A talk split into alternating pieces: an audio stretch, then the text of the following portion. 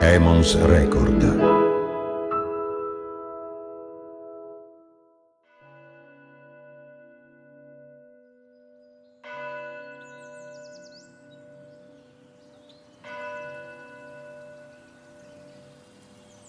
Il diciassette ottobre millenovecentosettantatré a Roma doveva essere una giornata splendente. Per qualche ragione, infatti, a Roma l'autunno è persuaso di essere una sorta di primavera, ancora più incantevole, e ci si mette d'impegno. Lo dimostra pennellando la città di luce dorata sotto un cielo blu terso e tiepido. L'aria è dolce, la brezza fa tremare i platani e viene voglia di non fare proprio niente, se non sedersi a un tavolino di un caffè all'aperto, a guardare i passanti. Il diciassette ottobre millenovecentosettantatré doveva essere precisamente quel tipo di giornata d'autunno, con un sole sfavillante e l'aria incantata. Secondo il bollettino dell'epoca, la massima fu di venticinque gradi, la minima di diciannove. Era ancora quasi estate, anche se nei giorni precedenti qualche temporale c'era stato. Il diciassette ottobre millenovecentosettantatré era un mercoledì. Al cinema, secondo la pagina degli spettacoli del Messaggero, davano Sussurri e grida di Bergman, La proprietà non è più un furto con Ugo Tognazzi, Anastasia mio fratello con un Alberto Sordi vestito da prete. Per l'indomani era attesa la prima dell'Isola del Tesoro, con Orson Welles, gigantesco e monumentale. Alla radio passavano continuamente Pazza idea di Patti Pravo e un pezzo dei Pooh che a quanto pare andava molto in quella fine estate, Io e te per altri giorni. Alla tivù la famiglia Adams. Aldo Moro era ministro degli esteri e aveva presentato un appello per una tregua in Medio Oriente. L'Israele di Dayan era impegnato in una massiccia offensiva nel Sinai. In Italia preoccupava lo schizzare in alto del prezzo del petrolio. Le prime pagine dei quotidiani erano dedicate al conflitto e alle tensioni internazionali che ne derivavano. Ma il cielo, a Roma, quel giorno era blu, dimenticati i temporali delle settimane precedenti. Giorno di temporali era stato anche il martedì di tre settimane prima, il venticinque settembre. Nella notte, che possiamo immaginare una notte di lampi, come succede quando l'elettricità dell'estate si scarica nell'imminenza dell'autunno, era scoppiato un piccolo incendio, un incendio anzi minuscolo, un incendio domestico, ma non per questo privo di conseguenze. Era scoppiato dentro un appartamento di un bel palazzo romano, in via Giulia, la via cinquecentesca che corre parallela al Tevere, con le sue case fronzute di rampicanti e le botteghe degli antiquari che espongono reliquie e detriti di splendori passati, ascese e cadute di famiglie forse estinte, forse solo indebitate. Poco lontano, al centro della piazza di Campo dei Fiori, quella notte di martedì venticinque settembre, la statua incappucciata di Giordano Bruno fissava, col suo sguardo corrucciato da sotto il lembo del mantello domenicano, il luogo di un altro incendio, anzi del rogo in cui lui stesso arse tre secoli e mezzo prima. Questo piccolo incendio domestico, fenomeno all'apparenza ben più trascurabile e sicuramente ben più fortuito, dunque evitabile, forse no, forse altrettanto fatale, del rogo che fece di Bruno il martire e il simbolo del libero pensiero, non si rivelò privo di conseguenze. E anzi, sul piano della portata di quelle conseguenze, finì per somigliare molto più di quanto ci si sarebbe potuti aspettare al rogo di Campo dei Fiori. Quel piccolo incendio causò, come l'altro rogo, una morte prematura, che si rifranse come un'offesa nella scomparsa di una personalità irripetibile, che lasciò un vuoto e insieme creò un simbolo, un mito quasi, anche se minore. Ingeborg Bachmann non poté godere di quelle tre settimane di autunno, di quei giorni in cui l'estate finiva fra il fragore dei tuoni e gli improvvisi scoppi di splendore del cielo azzurro. A causa del piccolo incendio domestico che scoppiò per una concatenazione di circostanze fortuite in una stanza della sua casa in Palazzo Sacchetti, al civico sessantasei di via Giulia, Ingeborg Bachmann che amava tanto l'autunno romano e che a Roma aveva imparato a vivere, quei giorni tra il ventisei settembre e il diciassette ottobre non li vide, non poté vederli.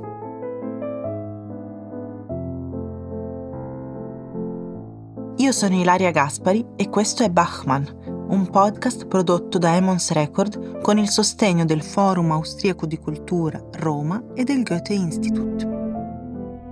Nelle puntate che seguiranno cercherò di rimettere insieme, come tessere di un mosaico, dettagli della vita e dell'opera di Ingeborg Bachmann, nata a Klagenfurt, in Austria, e morta a Roma esattamente cinquant'anni fa, in circostanze ominose e indecifrabili, per tentare di costruire un ritratto di questa autrice entrata nel mito come un imperdonabile, un inattuale, un imprendibile. Apolide per scelta, innamorata della perfezione della parola, fra poesie e prosa, fra teatro e radio, fra lettere e reportage, ci ha lasciato una voce esatta, precisa, pulita, percorsa di inquietudini che come fiumi carsici emergono e si inabissano e poi tornano ad affiorare. Sono i fiumi che risaliremo insieme nelle sei puntate di questo podcast. E per farlo la cercheremo nelle sue case romane, nella città che aveva scelto e in cui aveva imparato a vivere. Puntata uno. Vivere ardendo e non sentire il male. Ingeborg Bachmann, che aveva scelto Roma come sua città elettiva, che a Roma aveva visto e udito una quantità di cose inaspettate, visse le ultime settimane della sua vita in isolamento, in una stanza asettica dell'ospedale Sant'Eugenio, reparto grandi ustionati, e morì nella sua stanza isolata cinquant'anni fa, in un giorno di aria tiepida e sole, il diciassette ottobre del millenovecentosettantatré. Inge, come impareremo a chiamarla in questo podcast, muore all'ospedale Sant'Eugenio, nel quartiere metafisico e luminoso dell'Eur, in un bel giorno di ottobre, all'età di quarantasette anni. I suoi amici, mentre lei agonizzava nella stanza asettica del reparto grandi ustionati, si facevano domande destinate a rimanere senza risposta, su quella morte così strana, ad esempio. Una morte misteriosa, inquietante, per qualcuno addirittura sospetta. Com'era stato possibile che il dolore delle ustioni non fosse bastato a proteggerla? Come aveva potuto lasciare che il fuoco l'avviluppasse prima di cercare di domarlo? Anche sulle pagine dei giornali che diffondono la notizia l'indomani, serpeggia un certo sconcerto nella ricostruzione dei fatti. Sul Corriere della Sera, la notizia appariva a pagina tre, con un titolo a effetto, è l'ultima voce di Ingeborg, che suona pure un poco disturbante se accostato al pensiero che Bachmann non seppe o non poté chiedere aiuto nella sua ultima notte a Palazzo Sacchetti, altrimenti si sarebbe salvata. Sulla Stampa, invece, a pagina otto è una notizia d'agenzia a riassumere in poche righe, con vera sintetica efficacia giornalistica, la parabola ingarbugliata di una vita che finisce per un incidente quasi surreale. Roma, diciassette ottobre. Dopo un'agonia di una ventina di giorni, è deceduta all'ospedale per ustioni la scrittrice austriaca Ingeborg Bachmann. Nell'accendere una sigaretta aveva dato fuoco alla vestaglia di nylon. Il comunicato dell'ANSA continuava. La Bachmann aveva quarantasette anni. Ricoverata al centro ustionati dell'ospedale romano, la scrittrice venne affidata alle cure del primario, professor Ciarpella, e della sua équipe, che, fino alla scorsa notte, non hanno mai cessato di assisterla. Le ustioni avevano però provocato una grave intossicazione del sangue e un conseguente blocco renale, per cui i tentativi dei medici sono risultati vani. Ingeborg Bachmann si dedicò alla letteratura, giungendo al successo a venticinque anni, con una raccolta di versi dal titolo Il tempo procrastinato. Per molto tempo alla produzione poetica affiancò romanzi, radiodrammi, libretti d'opera, racconti, servizi giornalistici. La raccolta di versi Invocazione dell'Orsa Maggiore le era valsa nel millenovecentosessantaquattro il massimo premio letterario tedesco, il Buchner Prize. accanto al trafiletto una fotografia, di cui non viene segnalato l'autore. È un primo piano molto stretto, ovviamente in bianco e nero, perché i giornali all'epoca avevano solo immagini in bianco e nero. Lei mostra la solita eleganza e uno sguardo attento, come se stesse ascoltando qualcuno che parla. Indossa una maglia a girocollo, bianca. O forse sarà un vestito, chi può dirlo? Vediamo solo una sezione del capo nella fotografia e una collana annodata al collo, una sorta di torchon. Sorride e non guarda l'obiettivo.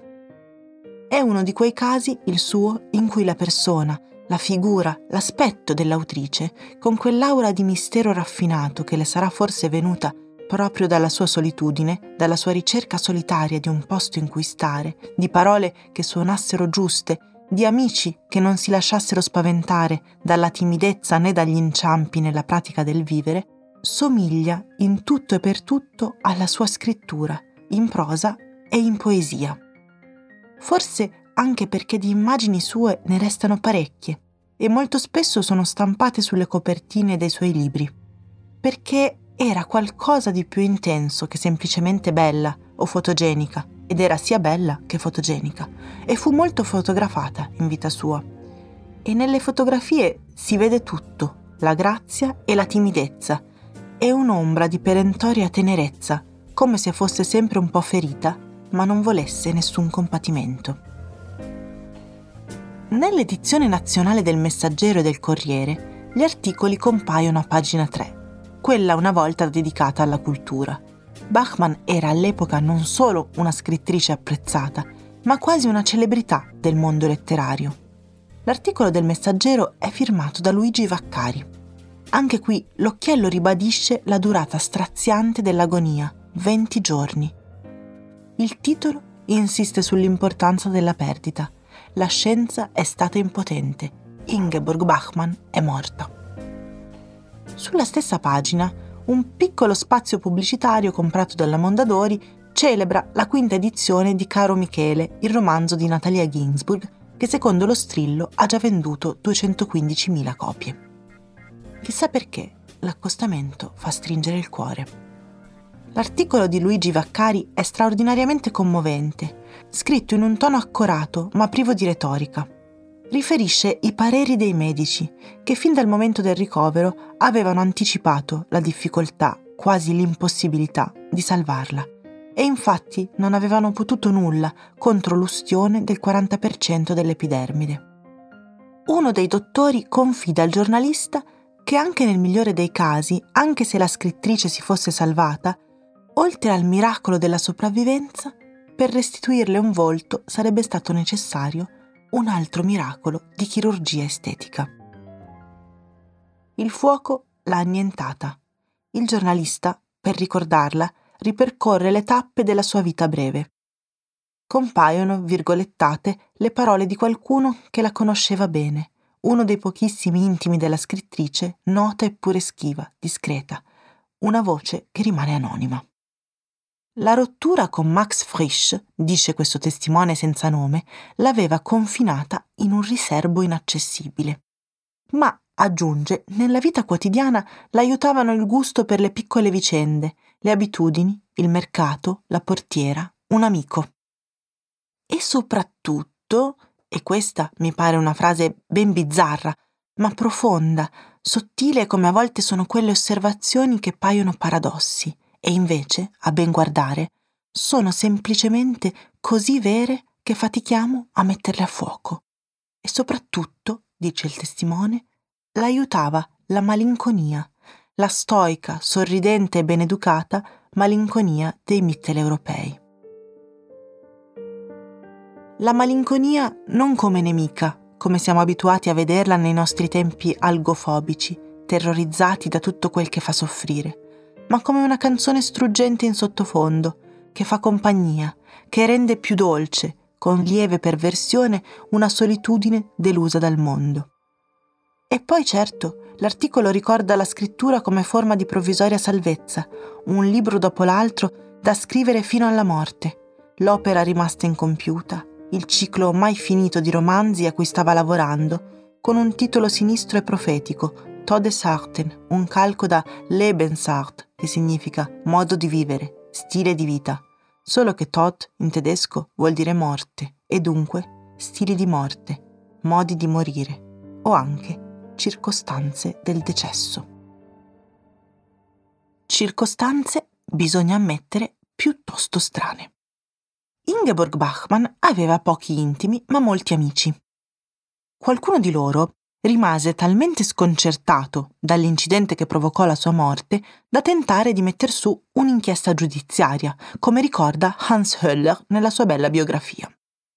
Tra questi Hans Werner Henze, il compositore che fu per tutta la vita il suo confidente, che la convinse all'inizio degli anni cinquanta a raggiungerlo in Italia e le fece scoprire così quella che era destinata a diventare la sua seconda patria, una patria scelta per indolenza e per il piacere della dolcezza di un vivere, appreso nell'estate perenne di Ischia, poi nelle vie di Roma e lungo il Tevere che corre sonnolento. Ma non c'era azione giudiziaria che potesse chiarire il mistero di quella morte. E mancavano inoltre alla burocrazia gli estremi per procedere. Non se ne fece niente. Rimase lo sconcerto e le parole di amiche e amici, scrittrici e scrittori che tentavano di dire l'indicibile. In una clinica romana, in seguito alle scottature e alle ustioni che deve essersi procurata mentre era nella sua vasca da bagno, è morta la scrittrice più intelligente e più significativa che il nostro paese abbia prodotto in questo secolo. Avrebbe scritto così Thomas Bernhard. Anche lui la conosceva bene. Florieghi racconta nelle interviste di averla conosciuta a Roma, poco prima di esordire con il suo libro Il dito in bocca. Da Bachmann, già affermata, già molto nota, ricevette allora parole generose di incoraggiamento sulla sua prosa. Parla di incontri al bar, di serate insieme, di risate, di viaggi d'estate. Molti anni dopo, diventata a sua volta un'autrice adorata dai suoi ammiratori, ha scritto un racconto straziante nel suo libro Sono il fratello di ics ics. È solo una scena, di dialogo, quasi un bozzetto. Con Ingeborg parlarono una volta della vecchiaia, dice, in un salotto Biedermeier, davanti a un vaso di fiori, bevendo gin tonic. Lei, la voce narratrice, insiste che dovranno andare a vivere insieme da vecchie. Parla con una specie di allegria, perché è giovane, sono giovani, davanti a un vaso di fiori, bevono gin tonic. Ma Ingeborg, anche se per gentilezza non dissente, sembra assentarsi, come se alla vecchiaia non credesse. La vecchiaia è orribile, dice, e ha l'aria di non prevedere futuro. Il racconto si intitola La stanza asettica e finisce così. Allora i suoi occhi irradiavano felicità e passarono gli anni, brevi. Ogni giorno andavo al Sant'Eugenio, reparto grandi ustionati. Due volte entrai in una stanza che doveva essere asettica. Ginevra Bompiani, editrice, scrittrice e traduttrice, ha incontrato Ingeborg Bachmann in una bella giornata di sole abbacinante, un giorno qualsiasi degli anni sessanta, alla Villa Feltrinelli, appena fuori Milano. Un amico si avvicina e legge la mano a tutte e due. Predice a Ingeborg Bachmann, senza sapere chi sia, un futuro felice da casalinga e a Ginevra un grande avvenire. Ginevra e Ingeborg si ritroveranno a Roma, in una stagione febbrile e noncurante di incontri e di feste. Si frequenteranno con dimestichezza un po' ignara, un po' sfacciata, eppure devota, dirà più tardi Ginevra Bompiani. La incontro nel suo bell'appartamento romano, in un'altra giornata di sole. Ci sediamo sul divano, le chiedo e mi racconta. Mi pare impossibile essere seduta accanto a una persona che ha conosciuto Ingeborg Bachmann, che è stata sua amica, che ha cenato con lei. Eppure siamo qui, sedute vicine, in un unico raggio di sole. Beh, anche di Ingeborg ho parlato nel libro Mela Zeta. Eh, l'ho frequentata per qualche anno a Roma, l'avevo incontrata nella Villa Feltrinelli, e l'ho frequentata quasi fino all'ultimo senza aver letto una riga di lei, perché non era tradotta ancora in italiano e io non so il tedesco. E poi è uscito il trentesimo anno e l'ho letto. Però l'ho percepita fin, da, fin dalla prima volta che l'ho vista, l'ho proprio come fiutata, come ho capito che persona straordinaria fosse. Il rapporto con lei era molto naturale e molto complicato, perché il suo rapporto con la vita era complicatissimo. Forse anche con lei avrei potuto vederla di più, spingere un po', però non l'ho fatto. Sì, infatti mi ricordo che Mela Zeta usavi un'espressione, no? Che mi sembra fosse una in profonda inadeguatezza alla, alla vita. In, in che senso ti sembrava inadeguata alla vita? Beh, posso raccontare tanti episodi, ma ne racconto uno solo. La prima volta che è venuta a cena, la sera, vivevo con Giorgia Gamberi in un appartamento romano, le otto, le nove, le dieci. Verso le dieci e mezza suona la porta ed era Ingeborg in lacrime, con una sua amica che aveva cercato di raggiungerci per due ore e mezza. No, vuol dire, stavamo in centro di Roma, non, non, era molto, non c'era una difficoltà particolare. E abbiamo dovuto passare la serata a consolarla. Ma pensi che fosse una persona infelice? Beh, l'ho vista, l'ho vista molto, molto... No, non credo fosse una persona infelice. Credo fosse una persona attraversata da grandi infelicità. Ma non era, non era infelice, aveva una vita molto, molto bella, molto, molto piena, molto... Beh, per esempio un altro, un altro episodio che racconto del resto nel libro, erano le cene da lei. E quando andavamo a casa sua, pensavamo a cena data l'ora. Poi eravamo ragazzi, vuol dire, avevamo anche un certo appetito. E poi incontravamo persone come Adorno, era molto interessante. Sai? E passando sbirciavo a sinistra e c'era una stanza accanto con una tavola imbandita piena di cose che sembravano buonissime, ma non ci veniva mai detto di andarle a mangiare.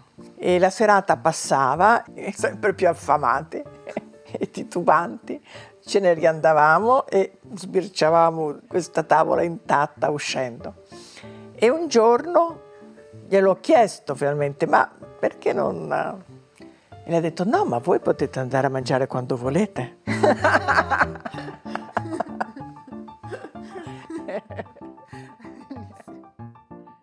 Scrive Bompiani nel suo libro Mela Zeta, pubblicato da Nottetempo, che dopo quegli anni romani di dimestichezza allegra e confidenza, lei e Giorgia Gamben lasciarono Roma per Parigi, poi per Londra.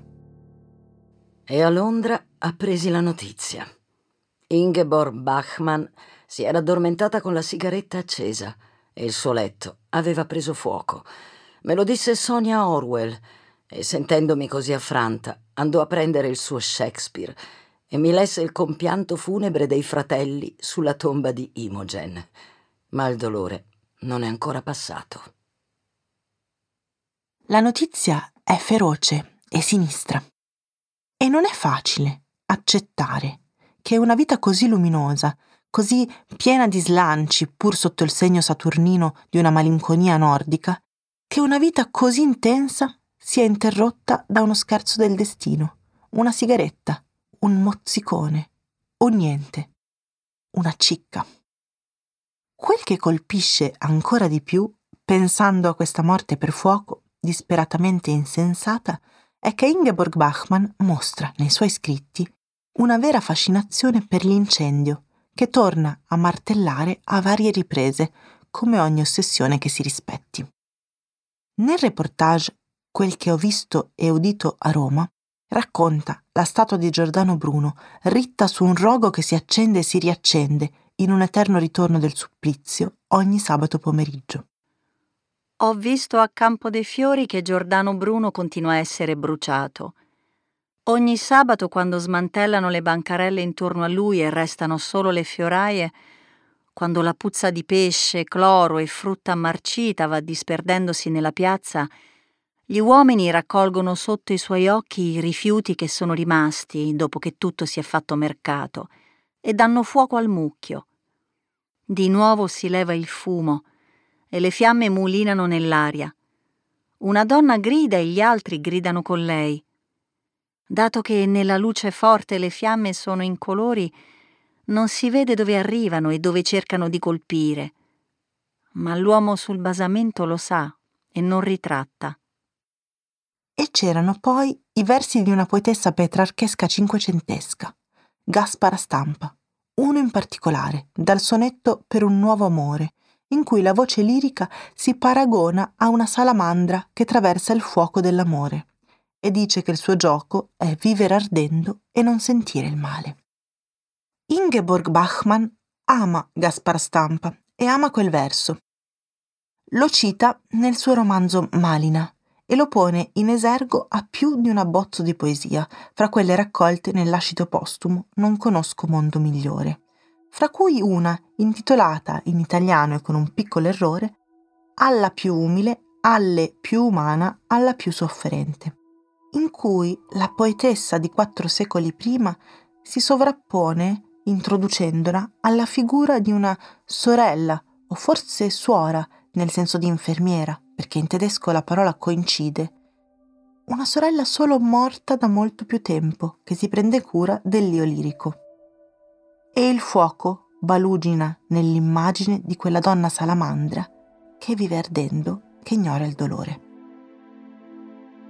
Anche nel finale di Malina, il romanzo del millenovecentosettantuno, il solo che Ingeborg Bachmann portò a compimento e che è a sua volta la storia di una morte inspiegabile e insoluta, ritorna, oltre al verso di Gaspara Stampa, il motivo del corpo in fiamme. La voce narrante, una scrittrice senza nome, dice di dover stare attenta facendo il caffè a non prendere fuoco e poche pagine prima il vestito che aveva appena indossato lo sentiva bruciare, scrive, come la camicia di Nesso. E questa coincidenza è particolarmente sinistra. A Maria Teofili, la governante e padrona di casa dell'ultimo appartamento in cui visse Ingeborg Bachmann, che era diventata per lei anche un'amica intima, molti anni dopo quel settembre del settantatré fu chiesto in un'intervista di raccontare la disgrazia. Era stata lei a soccorrere la scrittrice.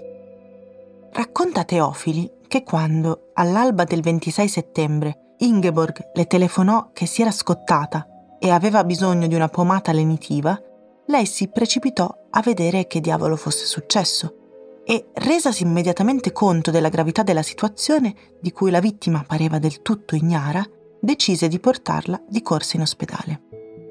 Ma in casa non si trovava il suo passaporto. Allora prese la copia dell'edizione italiana di Malina e portò quella come documento. Del resto, una volta, proprio lei aveva detto alla sua inquilina di non poter leggere il romanzo senza vedersi davanti la sua persona, senza confonderla con la protagonista. Forse lei era l'unica ad aver capito il libro, le aveva risposto Ingeborg Bachmann. E il libro dunque, in ospedale, fece le veci di un documento di identità, che è poi forse il compimento più perfetto e più perturbante del destino di un libro. In questo caso ancor più perfetto perché dovuto a ragioni contingenti, in ragione poi di una fatalità così sciocca, così fortuita, così idiota come sa essere la vita qualche volta. Rimane un mistero, questa morte per fuoco, un mistero crudele se pensiamo a un dettaglio agghiacciante e pur vero, tanto vero che parrebbe suggestione letteraria. L'anestetico intorpidimento da barbiturici protesse Ingeborg Bachmann dal dolore e impedì così al dolore di proteggerla davvero, risvegliandola in tempo dal sopore. Lei, che nelle parole aveva cercato l'esattezza dell'esperienza, la misura perfetta della vita, che non aveva perdonato alla lingua le esitazioni, gli eufemismi che difendono il significato schermandolo, morì di un vero dolore mascherato da protezione, che non seppe proteggerla nel momento in cui la vita richiedeva vigilanza. E ancora, finito tutto, rimangono solo le parole. Le parole che Sonia Orwell sussurrò a Ginevra Bompiani nella cornetta di un telefono londinese, un giorno di ottobre del millenovecentosettantatré. Le parole di Shakespeare che i fratelli di Imogen, in una tragedia minore, Cimbelino, cantano sulla sua tomba provvisoria, sulla tomba in cui viene sepolta insieme a Cloten. e sono parole di consolazione profonda e di pace, come quelle dell'ultima poesia di Ingeborg Bachmann, La Boemia sul mare, la sua poesia shakespeariana di cui torneremo a parlare. Fear no more the heat of the sun, nor the furious winter's rages. Più non temere del sol la calura, non la tempesta dell'inverno furiosa. Hai assolto nel mondo ogni tua cura, a casa sei andato, paga hai generosa. Ragazzi e fanciulle che paiono d'oro, come chi spazza i camini per loro, in polvere deve ciascuno tornare. L'ira dei grandi più non temere, non può dei tiranni toccarti condanna. Più non curar di vestire e mangiare, come una quercia è per te ogni canna. Re, medico, dotto ti devon seguire, in polvere deve ciascuno tornare. Del fulmine il lampo più non temere, nello scoppio del tuono a tutti sgomento. Non temere calunnie né aspre censure, per te spenta la gioia, finito il lamento. Gli amanti giovani, gli amanti tutti, per legge sono compagni ai tuoi lutti, in polvere deve ciascuno tornare. Chi evoca spiriti non ti possa colpire, non ti faccia magia d'incanto stregare, i fantasmi insepolti ti dovranno risparmiare, creatura del male non ti possa sfiorare. Consumati in pace sino alla fine, abbi tomba famosa senza confine.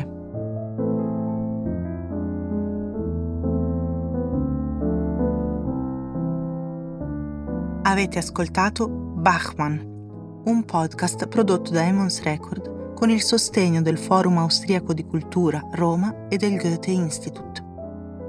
Io sono Ilaria Gaspari.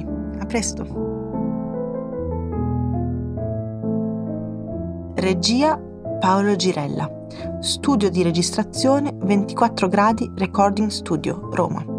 Fonico Giovanni Montefusco. Montaggio e sound design Luciano Zirilli. Supervisione editoriale Paolo Girella e Maria Saracino. Musiche di Maria Scivoletto. Si ringrazia Ginevra Bompiani per il contributo e le case editrici Adelphi, Quadlibet e Nottetempo per gli estratti. Per le letture si ringraziano Liliana Bottone, Giovanni Bussi, Antonella Civale, Veronica Rocca, Ivan Olivieri.